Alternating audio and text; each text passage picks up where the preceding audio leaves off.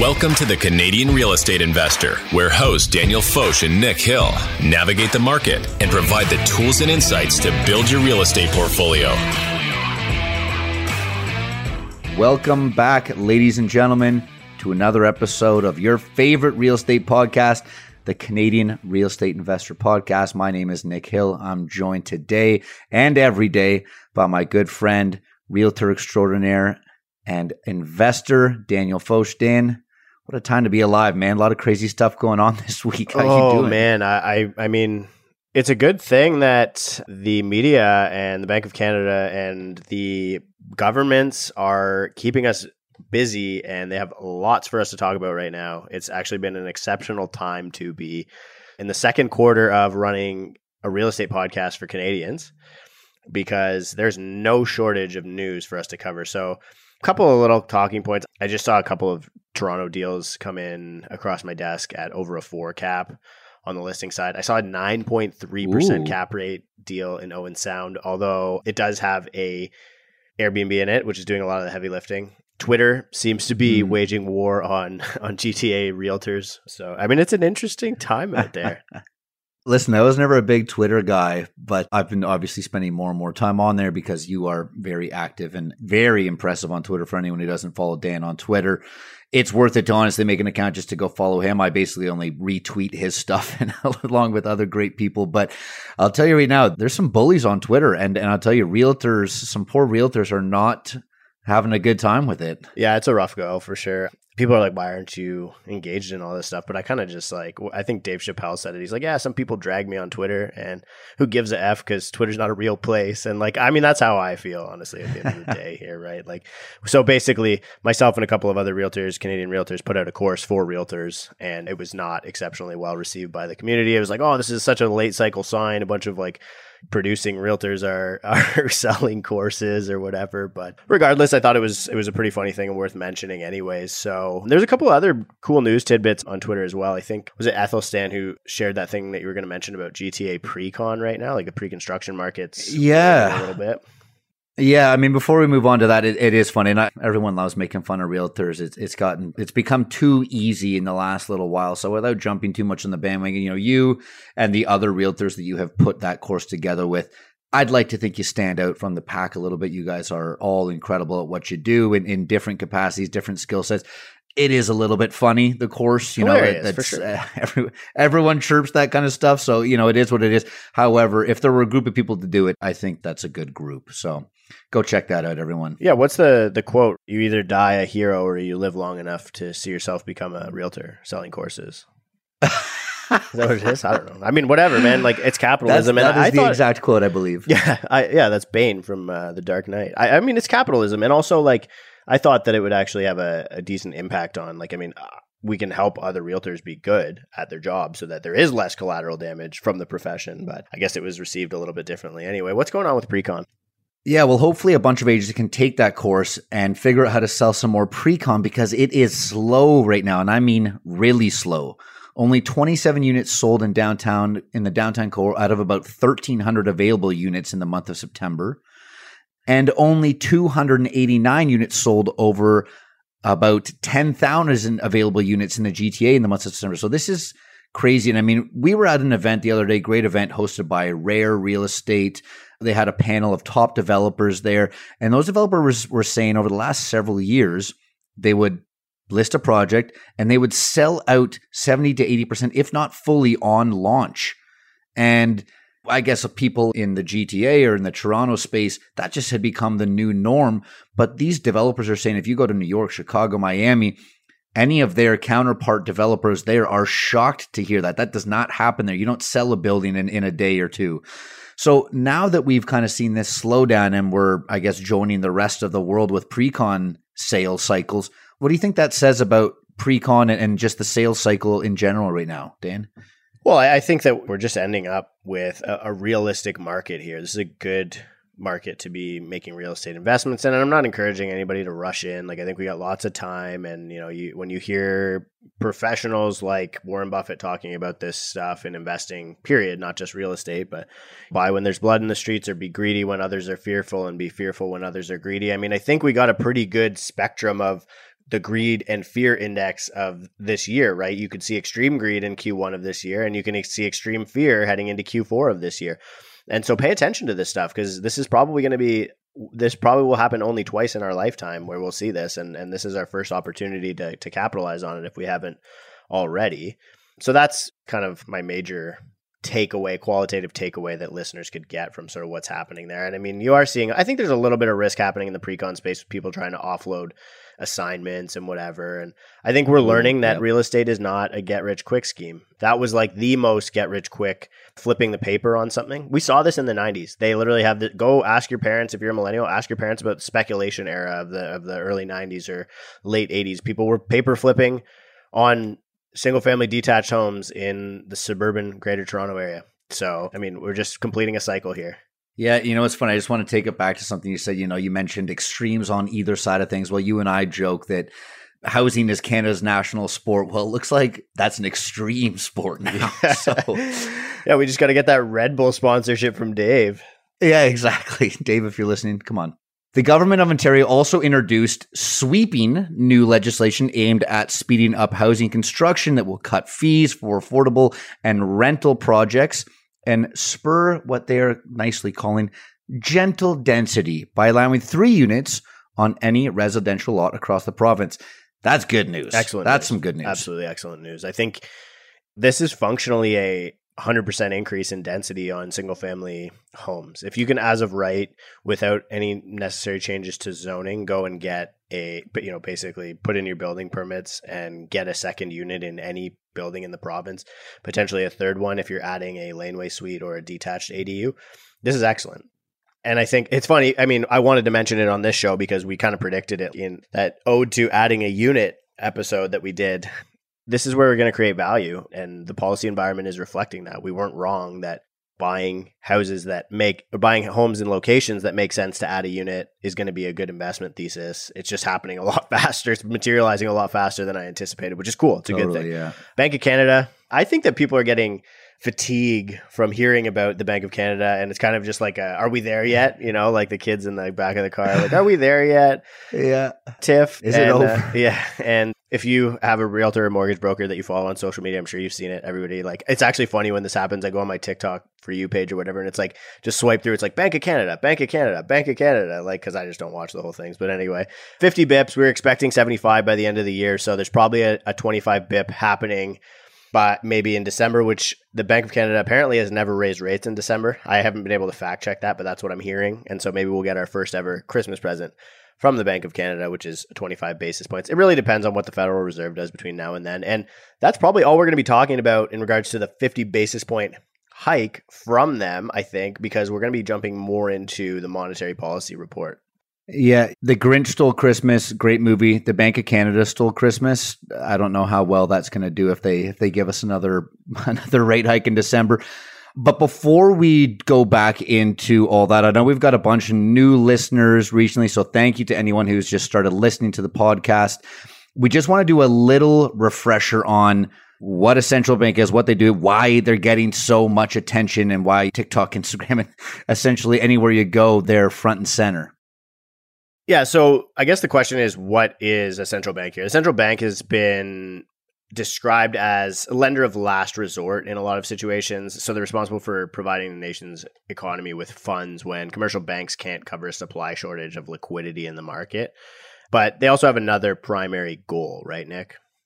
Yeah, and that is to provide their country's currencies with price stability, controlling inflation. So a central bank acts as the regulatory authority of a country's monetary policy and is the sole provider and printer of notes and coins that are in circulation. So this is great because we're going to analyze the monetary policy that was just released by the BOC.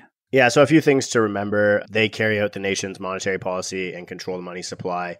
They are mandated with maintaining low inflation and keeping GDP growth steady. So they want to, it's their responsibility to keep their finger on the pulse of the economy and make sure that it's healthy.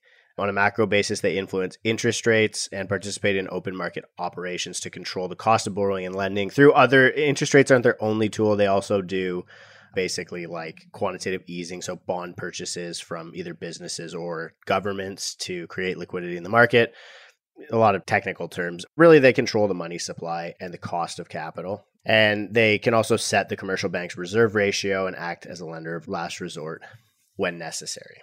Yeah, so I mean, we've seen price stability essentially completely destroyed over the last little while, and inflation is at 6.7% as of this month. So at least that's kind of what we're being told. It, it could be more. Yeah. Well, I think Canadians higher, especially when you're looking at core, and core has been exceptionally sticky on the way down. Inflation is the rate of increase in prices over a given period of time. We're going to talk a lot about that as we go through their monetary policy report, especially we talk about real estate here. And in a lot of cases, as investors, housing, residential real estate investment is, is one of the big topics that most beginner investors want to be getting into. And so we talk about inflation as a component, or sorry, housing as a component of inflation. Inflation is typically a broad measure, such as the overall increase in prices or the increase in cost of living in a country. The main causes of inflation can be grouped into three broad categories demand pull, cost push inflation. So basically, something costs more, fuel as an example, and then the retailer marks up the groceries because it costs more. And then inflation expectations. So consumers' in psychology around inflation which I always find is the most interesting, right? It's like almost if the sentiment starts, does the economic follow? It's kind of that chicken or egg. We yeah. know what makes it worse. Yeah, it's so interesting because if you go on Wikipedia and look up the 1990s recession, and if you want a cool refresher on this, if you're just joining us for the first time, go to episode one. We did basically a how real estate performs in a rising rate environment, how real estate performs against recessions. And in the 1990s recession, the then Bank of Canada governor states, and you can read this in the Wikipedia, that Canadians have a higher inflation psychology than Americans. So that's a higher likelihood to spend money now in anticipation that goods will go up in value in the future. So they're trying to front run those cost increases. I just found that was interesting. Anyway, do you want to just jump in here on on CPI? Yeah, very interesting. So, inflation is measured by the Bureau of Labor Statistics using what's called the Consumer Price Index or CPI. You've probably heard that before or heard us talk about it. And that is to measure the dollar's purchasing power. So, the CPI is an index of prices for about 94,000 different commodities and services, around 8,000 rental housing unit quotes, and prices for airline fares, apparel, household goods, prescription drugs, used automobiles, postage, and more. Generally speaking, the Fed, the Federal Reserve, strives to maintain what it calls healthy inflation, which is around that 2% over the long term. So a rate of anything higher than 2% is considered high inflation. And then, of course, hyperinflation is an extreme case of that, where we've seen in some other countries, some South American countries right now, where inflation's up like 500%. I think we've seen it in Germany with some of the gas prices, but luckily we haven't seen it at home just yet. Yeah. Now that we have a refresher of the roles of central banks, I mean, you know, you were with the Bureau of Labor and Statistics that is stateside and Canada Stats Canada tracks CPI and then the Bank of Canada rather than the Federal Reserve who is controlling that monetary policy we understand what they do here. And so rates are really the main weapon that they have against inflation. And banks around the world are using rates to go to battle within their economies and try and protect that inflation from perpetuating.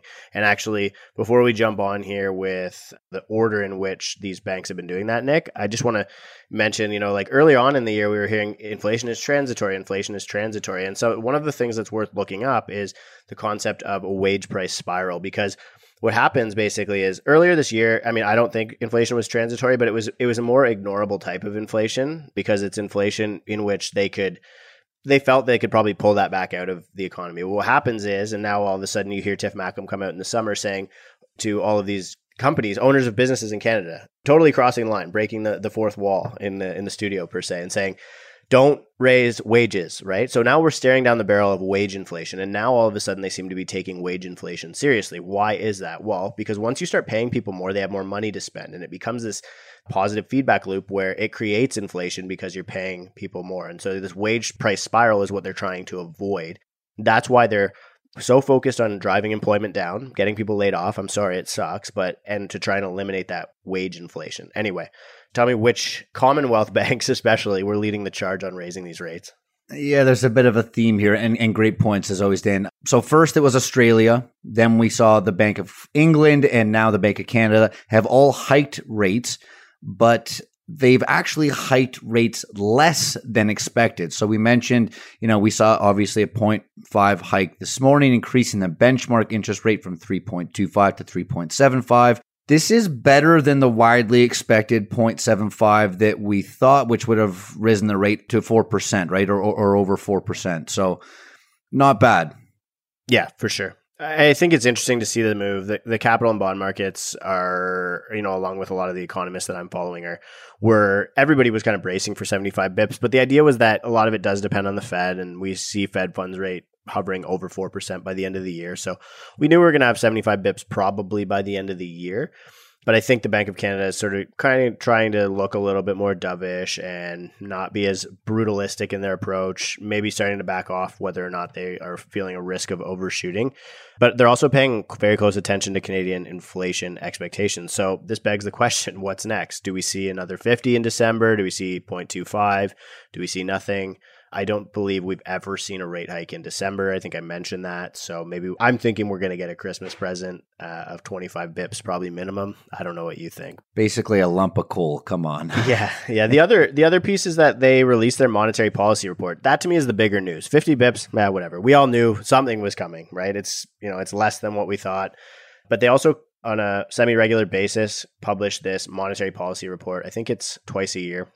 And it's basically a report that explains what's going on in the economy, the metrics that they're using to decipher what's going on. And so what we've done is we've basically looked at that document and we've pulled out all the mentions of housing or real estate and the impact that they're having on inflation and the rates impact is having on housing. And we're going to talk about that today. So you can sound like you know what you're talking about when people ask you about the monetary policy report and why it is more important than the 50 basis point rate hike. That's pretty nice of us, isn't it? Yeah. Cocktail wow. party economics, man. I also just want to say I love how it's either hawkish or dovish that the way that the Bank of Canada trends. It's either, Bird you know, it's not good or bad. It's hawkish or dovish.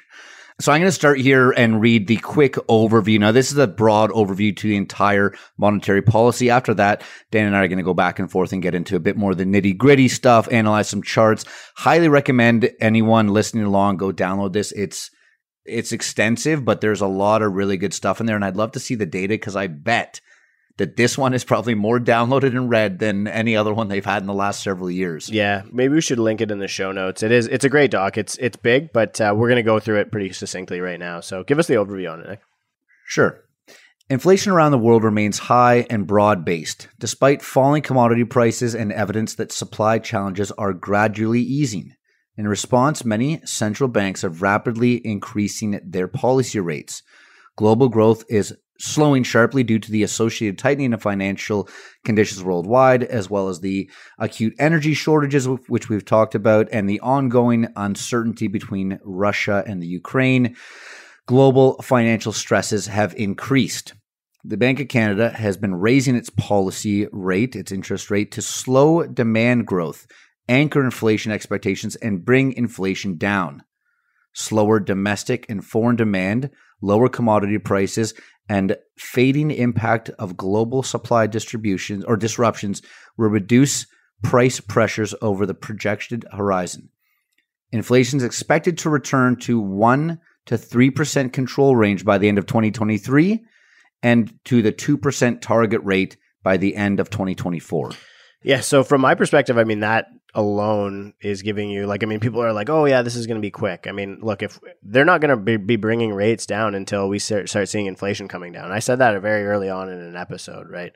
I mean, maybe if we're in a brutal recession and demand destruction is exceptionally apparent, but by its very nature, they're kind of forced to overshoot this in this position, have a hard landing, and then we kind of drop rates to recover out of it. But to expect that this is going to be a very quick and painless process is unfortunately a little bit myopic. And so 50 bips from my perspective isn't the story here. You know, the rate hype seems to be fading into apathy and boredom and predictability and it's that are we there yet kind of mentality. To me, the story is that monetary policy report. And there's a couple of charts that we're going to go through. Rates are creating shelter inflation and major declines in spending on residential investment. Residential investment is 10%, 10 to 13% of our GDP, and it accounts for a lot of growth in our GDP. And so if the GDP is contracting, that's when you're in a recession. If the GDP is going down for two consecutive quarters, that's when you hear the R words start being thrown around. And we know England just entered into a recession. So two charts that I just mentioned create the shelter inflation and residential investment are charts 15 and 3A. We'll mention them a little bit more, but Nick, first mention of housing is on page 9. Do you want to read that one to me? Since the July report, the bank's non-energy commodity price index has been has declined by roughly 5%. The largest drop was in forestry prices due to slowing housing activity in North America. Agricultural prices have eased as a number of regions have reported bumper harvest and war related disruptions have had a smaller effect than they first projected. And we look to page 10. Housing activity has fallen sharply from the exceptional peak recorded earlier this year. Household spending on goods is slowing, and firms' plan for investing and hiring are softening as well. Yeah, then it goes on to say over the projection, the weaker Canadian dollar is expected to offset some of the impact on exports coming from slower foreign demand. And this is sort of the first, I, I thought we'd eventually hear about a weak Canadian dollar almost stimulating foreign demand, foreign direct investment even though we just saw Doug Ford increase the non-resident speculation tax to 25%. And we also have a foreign buyers, a foreign ownership ban on real estate from the Liberal government nationally starting in January of this year. Moving on to page 11, they are forecasting two years of negative GDP growth from a contribution of housing. So in 2022, they're expecting, I think it was negative 0.9%. I rounded it up here to negative 1. That's on the whole GDP. And then 2023, negative 0.6%. And then in 2024, it's basically going to be almost unchanged impact on GDP. So they have it at plus 0.2%.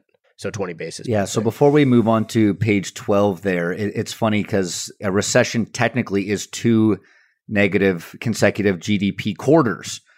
We've got eight of those with two years ahead of us. So they're expecting that it's two years of negative pull from the housing market on GDP. So basically, the housing market's oh, not going ah, to be contributing gotcha. to GDP for two years. Yeah, I guess I worded that one a little off there. so essentially, the recession is exacerbated within the housing market. Yeah, I mean, this is yeah, yeah. I mean, we are going to see a very, very housing focused recession, and and look, I mean, you're feeling that even like the commentary that we were joking about earlier on Twitter, like the real estate profession is going to feel this more than homeowners. We have 50% contraction in volume already.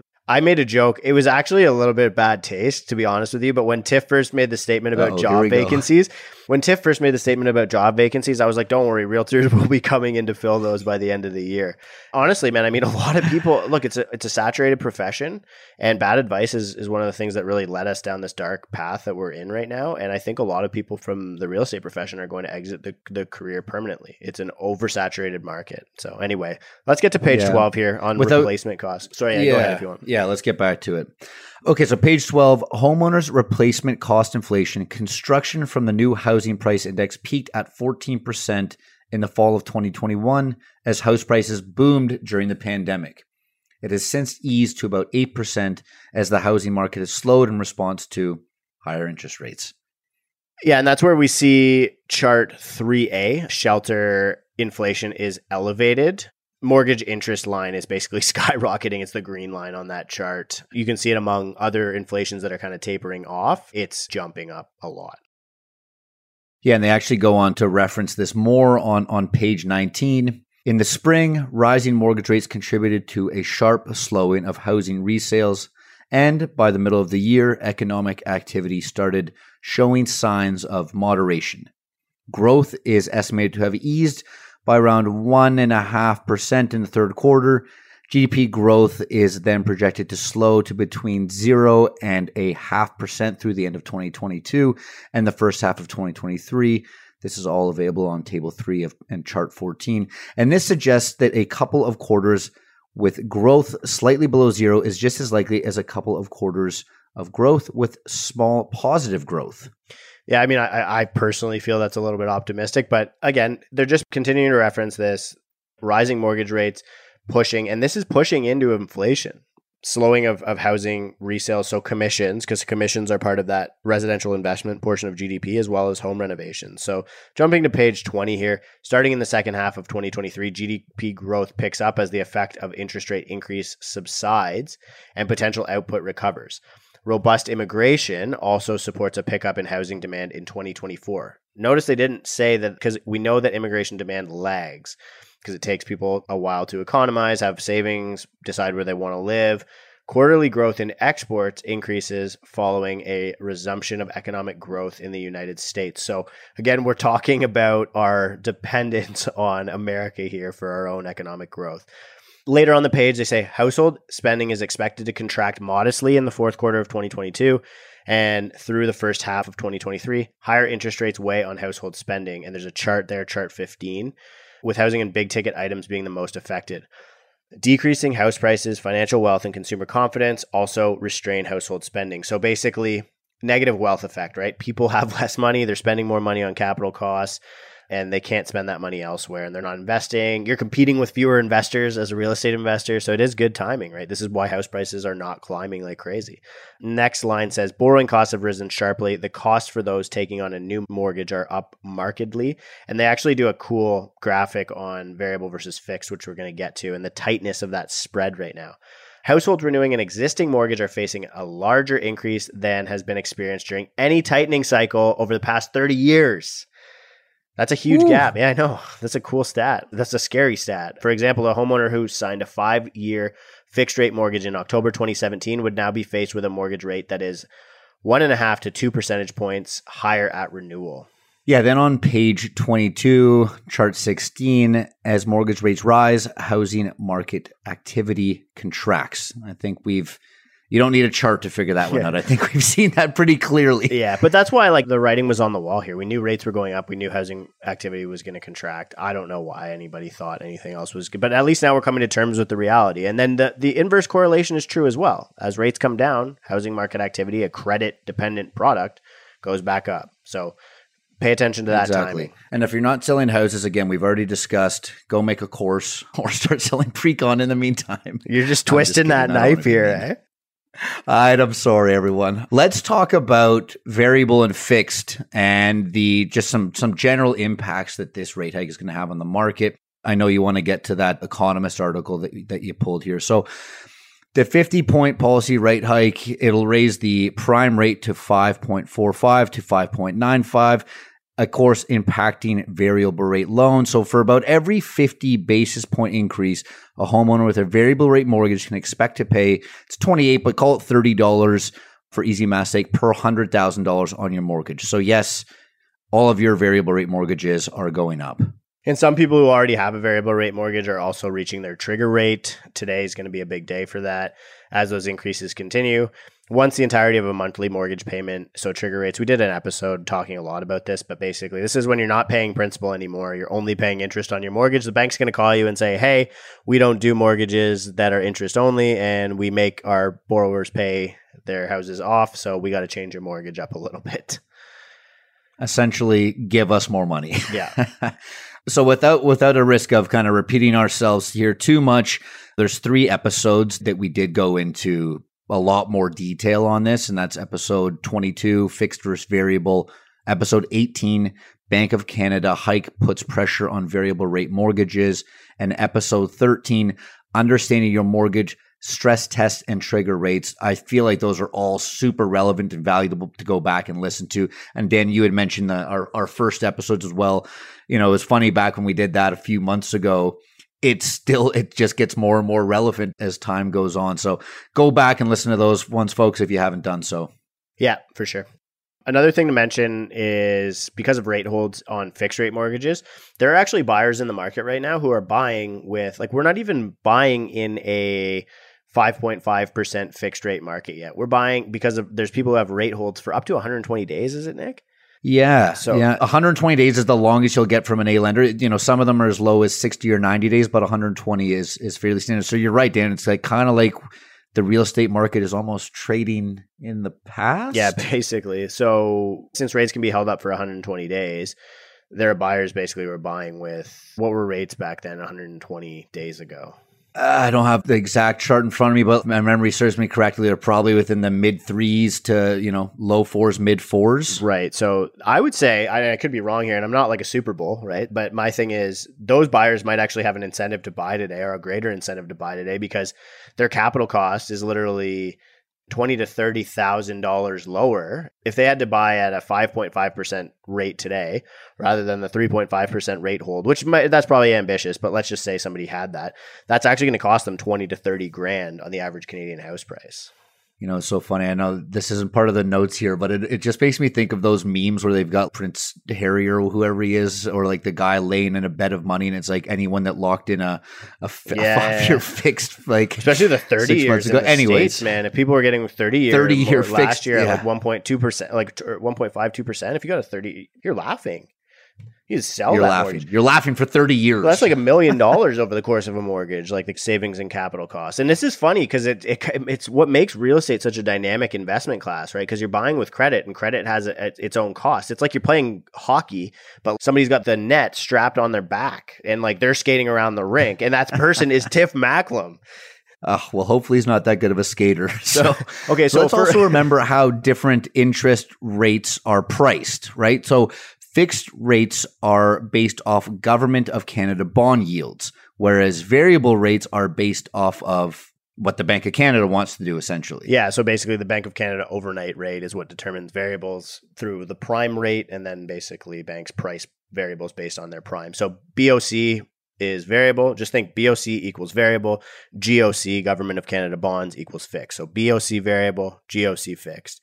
So, you know, I mean, bond yields are bond yields were bouncy today. They like kind of went up, blew off 20 bips. And but referencing that chart from the Bank of Canada, we saw that fixed versus variable spread starting to tighten. So one of the things, and I and I was kind of giving some talking points to Johnny, our ghostwriter who was on CTV today. Not so secret guy not so anymore, sick, eh? pushing him out into the limelight. There, we had a TV spot that we were offered, and neither Nick or I could do it, so we we pushed Johnny to do it anyway. So one of the things is as we start seeing more and more people go into the fixed rate from the variable rate, that should take some of the volatility out of the market because the market becomes less sensitive to these these rate hikes for better or worse. Because now the fixed and variable are so much closer. More and more people are going to be going into fixed rates, and the interest cost is not as volatile as variable, one might say. And so that'll take some of that volatility out of the buying power, which takes some of the volatility out of the price.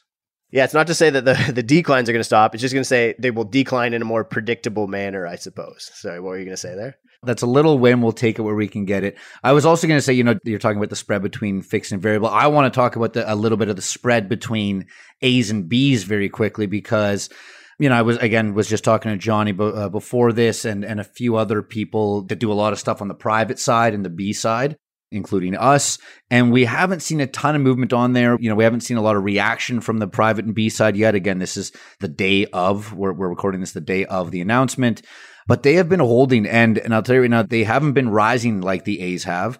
And the delta between A and B are way smaller. Now, of course, B, you're always going to have those other fees, whether it's the 1% lender fee, 1% broker fee. So it'll be a little bit more expensive, but they're like within a half point to a point of difference at this Yeah. point. So again, for everyone listening here that's an investor, you're going to have to go be at some point in your investing career. This might not be a bad time. Now, depending on where you are in your investing career, this might not be a bad time to to start to explore what a B is and, and private money and, and those options. Yeah, and let's maybe talk about like kind of the primary advantages of a B, what increased amortization, more forgiving debt service coverage ratios, I think, right? More forgiving TDS and GDS ratios, I think. Like I don't is there anything else that I'm missing there?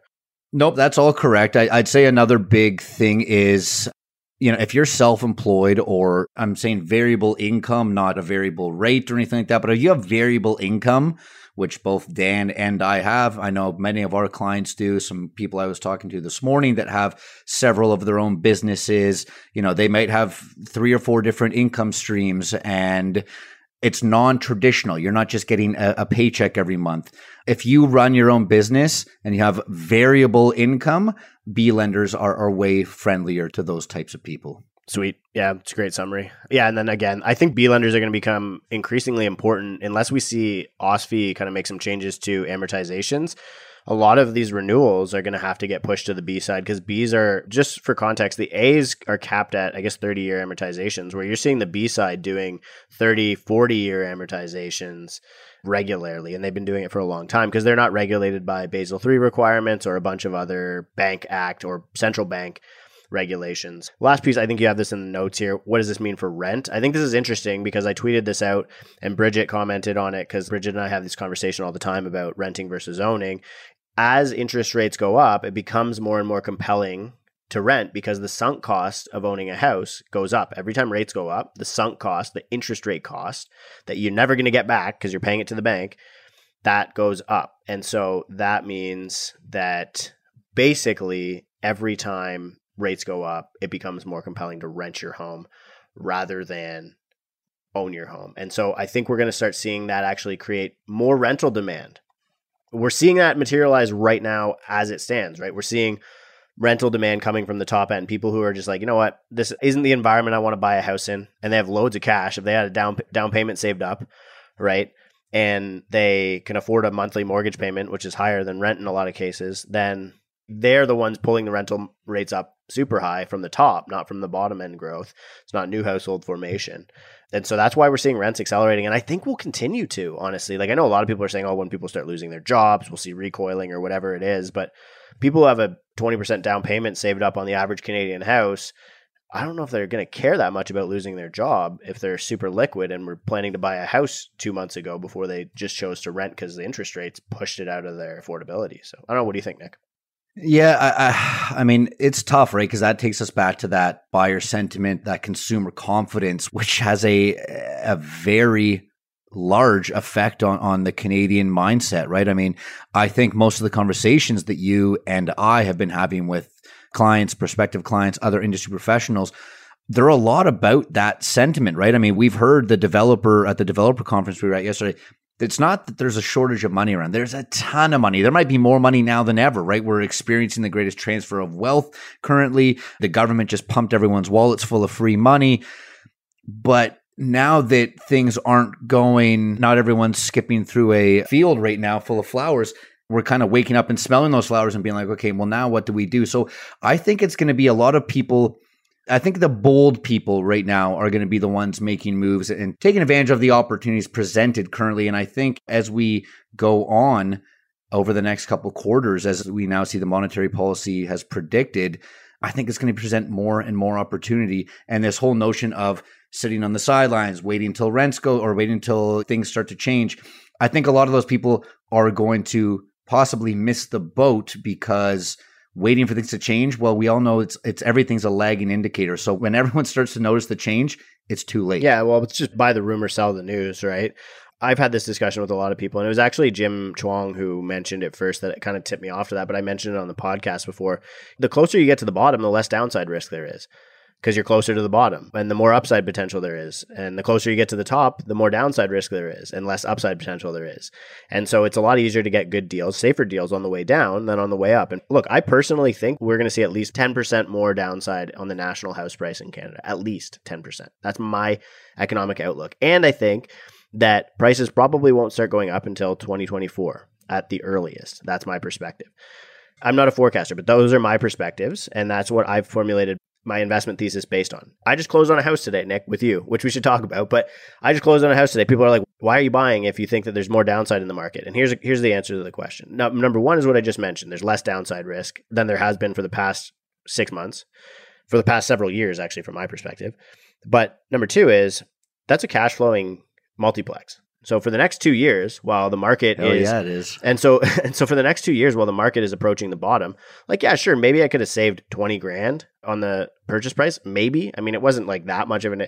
I'll make that twenty grand back in rent easily, or we will. So you got to think about it. This is all cost benefit stuff. I mean, look, we're not expert market timers. I'm expert real estate investor. And I'm not even that, but I understand that income is also a component of what makes it a good investment. And if it's paying me the gains that I would have lost, there's no market timing element. And I'm not trying to push anybody into buying anything by any means, but don't let the macro, don't let things that you can't control give you analysis paralysis to the point where you're not doing the deal. There are good deals to be found. You just have to be willing to work hard to get them. I love that. You know, I was going to ask if you had any closing remarks for our listeners here, but that was it. Those were great. Thanks so much for listening, everybody. We hope you got a ton of value out of this one. I'd like to thank the Bank of Canada for raising rates again and consistently giving us something to talk about. And Doug Ford for changing planning policy. I want to quickly touch on that deal that I mentioned earlier, and I want to I want to read a review because I really like this. So let me do the deal. I'm going to do the quick deal of the day, and then I have I'm just going to text you or I'm going to send you a link here Nick, so you can read this one. It's on Chartable, but it comes from the Apple Podcasts. And then, but yeah, so the deal of the day I have here is 705 3rd Avenue in Owen Sound. An agent sent me this on Instagram and he was like, Is this right? Is this like a, I have this at like a 9.3 cap. And I was like, Ah, it sounds wrong. But anyway, I plugged it into lendlord.io who's provided this awesome deal analyzer tool to all of our listeners. And I got into it. I mean, it's a fourplex, and one of the units is an Airbnb. So that Airbnb is doing a lot of heavy lifting, and it kind of gives you insight on how much they can do from a yield perspective. So I just thought that piece was interesting. Gross income is 81,676 annually. Net operating income is 64,765. So cap rate is about 9.3%. Crazy, crazy, crazy stuff. And that we're seeing that in the market already. We buying or what? I, I mean, I'm, I'm compelled. I don't want to manage an Airbnb personally, but I like it otherwise. Okay, let's finish it off strong here with a lovely review. Excellent content relevant to Canadians in the Canadian market. Five stars. Been listening to the podcast for a couple weeks and I was looking for the Canadian version of Bigger Pockets, and this podcast definitely is more relevant and speaks to Canadians on the Canadian side of things. Oh man, that feels great to hear. This next line is the best. Canada definitely has a special relationship with real estate, and Daniel and Nick have great insight as to what is happening and how to navigate. I love that love the that. special relationship part. I mean, it's like when you know when somebody's like, "Oh, like, do you like my new shoes?" and they're like horrible. You're like, "Those are those are special," or "Those are interesting," right? Like, anyway, I mean, Canada does have a special relationship with housing. Thank you, Time Step 23, for the review. For those of you, we're doing this because we want you to leave a review. So please leave us a review. And by all means, shamelessly plug something that you want in the name of the review or within the review itself, or ask us a question and we'll answer it on the podcast. Thanks a lot for listening. We love you all. The Canadian Real Estate Investor is for entertainment purposes only and not financial or investment advice. Always do your own due diligence. Nick Hill is a mortgage agent with Premier Mortgage Center, license number 10317, and a partner in G&H Mortgage Group. Agent license is M21004037. Daniel Foch is a real estate broker at Royal LePage Your Community Realty, a member of Royal LePage Commercial, and a licensee with the Canadian Real Estate Association, Ontario Real Estate Association, and a member of the Toronto Real Estate Board.